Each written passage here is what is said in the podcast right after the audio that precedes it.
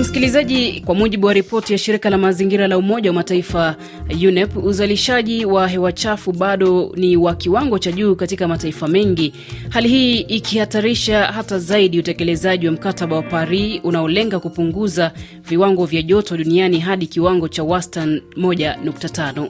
Kulingana na UNEP, sekta ya uchukuzi inachangia takriban robo moja ya uzalishaji wa gesi chafu, na hivyo basi kuwepo haja ya nchi kutafuta mbinu mbadala kama matumizi ya nishati safi kama vile umeme katika sekta ya usafiri.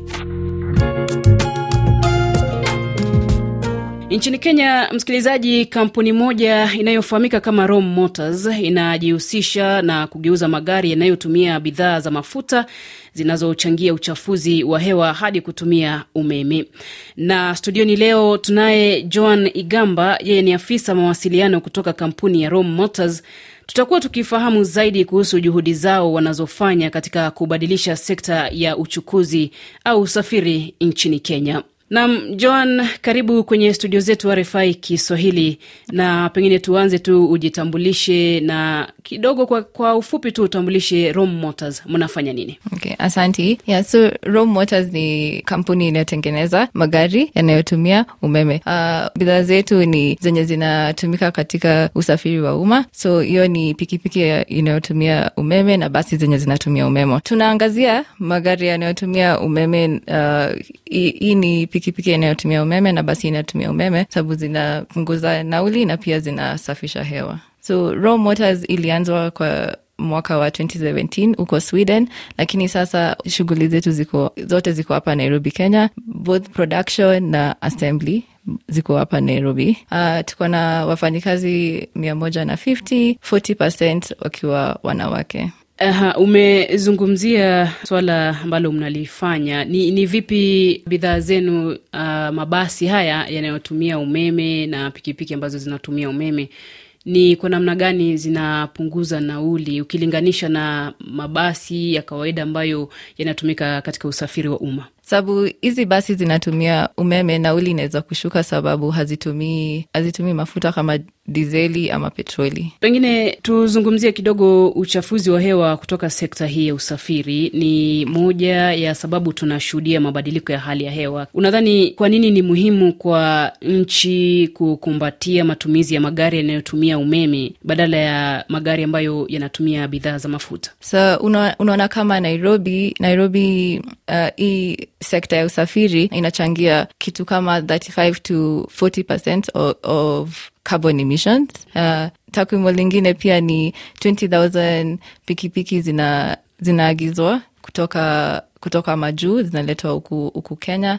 Hii namba itaendelea tu kuongezeka na itaendelea kufanya carbon emissions ziendelee kuongezeka, pia na air pollution iendelee kuongezeka. Yeah, so wakati ni sasa kuondokana na magari zinazotumia mafuta tuende kwa magari zinazotumia umeme. Na labda kidogo tu, hadi kufikia sasa Roam Motors imefanikiwa kugeuza magari mangapi kutumia umeme? Na mbali na magari, nafahamu pia mnazo pikipiki zinazotumia umeme. Naam, Roam Motors wenye ilianza tulikuwa tunabadilisha hizi magari zinatumia petroli tu zenye zinatumia umeme. Mainly ilikuwa Land Rovers zenye zinatumia katika safari kama uko Masai Mara, lakini sasa tumeondoka kwa hiyo sekta. Sasa tumeanza kutengeneza our own. So sasa tuna focus on hizi pikipiki zinazotumia umeme na basi zinatumia umeme. Tunazitengeneza kutoka mwanzo huko Nairobi sababu ya mahali tumefika kama kampuni, na sababu lingine tulitoka kubadilisha hizi Land Rover pia ni sababu ya hiyo impact tuliongea about. Unaelewa kama ni basi inabeba watu wengi kuliko Land Rover, so hiyo impact bado itaendelea kuongezeka. So that's why tunasema usafiri wa umma ndo focus yetu sahi. Pengine Roam Motors ilipoanza, je, mlipokelewa vipi katika sekta hii ya uchukuzi na au usafiri? Kwa kawaida unapoleta huduma au bidhaa mpya kwenye soko lazima kuwepo na changamoto. Sasa kama Roam Motors, ni changamoto zipi mnazopata? Je, kwanza mlipokelewa vipi katika sekta hii ya usafiri? Hii kampuni tulianza Kenya sababu Kenya huku kuna mazoea kukubali mabadiliko haraka. So hatujapata tashwishi kubwa sana huku, lakini tunaweza sema kwa basi zinazotumia umeme, mashirika kama Matatu Association of Kenya wanapokea polepole hizi magari yanayotumia umeme, lakini ni kazi tunaendelea kufanya na wao na hopefully wataweza kuichukua na upesi. Ikikuja kwa pikipiki inayotumia umeme, tumeona watu wakikumbatia haraka. Tuko na ushirikiano na Mkopa, ndio watakuwa wakiuza hizi pikipiki ya umeme kwa umma.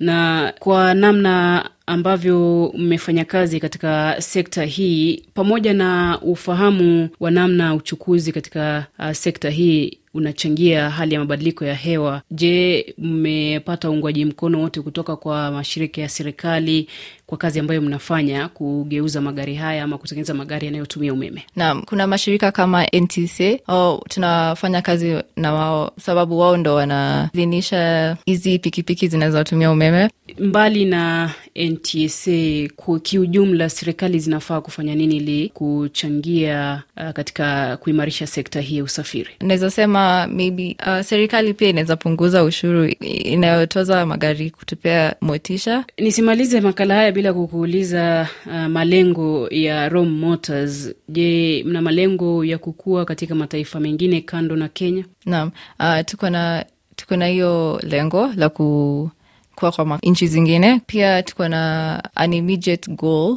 ya kuongeza hizi pikipiki zinazotumia umeme by the end of the year.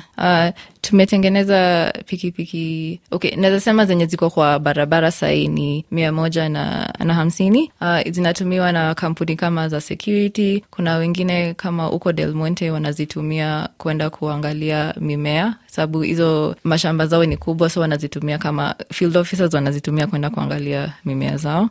Hizi pikipiki zinazotumia umeme zinauzwa kwa bei ya $15.50. Kwa sasa zinaweza nunuliwa kutoka Mkopa, so hii partnership inaweza fanya watu wanataka kuzinunua wazipate kwa bei rahisi. Tukimaliza, pengine mtazamo wako wa mwisho ama cha ziada ambacho ungependa kuzungumzia kuhusiana na sekta hii ya usafiri na namna inavyokwenda ikibadilika kutoka katika magari yanayotumia bidhaa za mafuta hadi zile zinazotumia umeme. Maoni yako ya mwisho ni kuhusiana na sekta hii, ni vipi tuimarishe sekta hii ili tupunguze uchafuzi wa hewa? Tunashuhudia athari za mabadiliko ya hali ya hewa hivi sasa, na ni fursa ya kukabiliana na athari hizi kwa kukumbatia magari yanayotumia umeme. Sababu lingine ni sababu kiwango cha nishati safi huku Kenya ni 86%. Kwa hivyo inatupa fursa kutumia nishati hii kuboresha sekta ya usafiri kwa kukumbatia matumizi ya magari ya umeme. So kama bidhaa moja ni hiyo pikipiki inayotumia umeme, tunaita room air. So hii pikipiki iko na frame yenye imewekwa battery. Hiyo battery unaweza itoa kutoka kwa hiyo frame, tena uicharge kwa socket yenye unaweza charge simu. So socket yoyote unaweza charge simu. Pia iko na portable charger. So socket yoyote unaweza charge simu, unaweza iweka hapo na iweze kucharge. Ina charge na masaa 5 ndio iweze kuja. Hii battery ukiendesha hiyo pikipiki iko na range ya 90 km.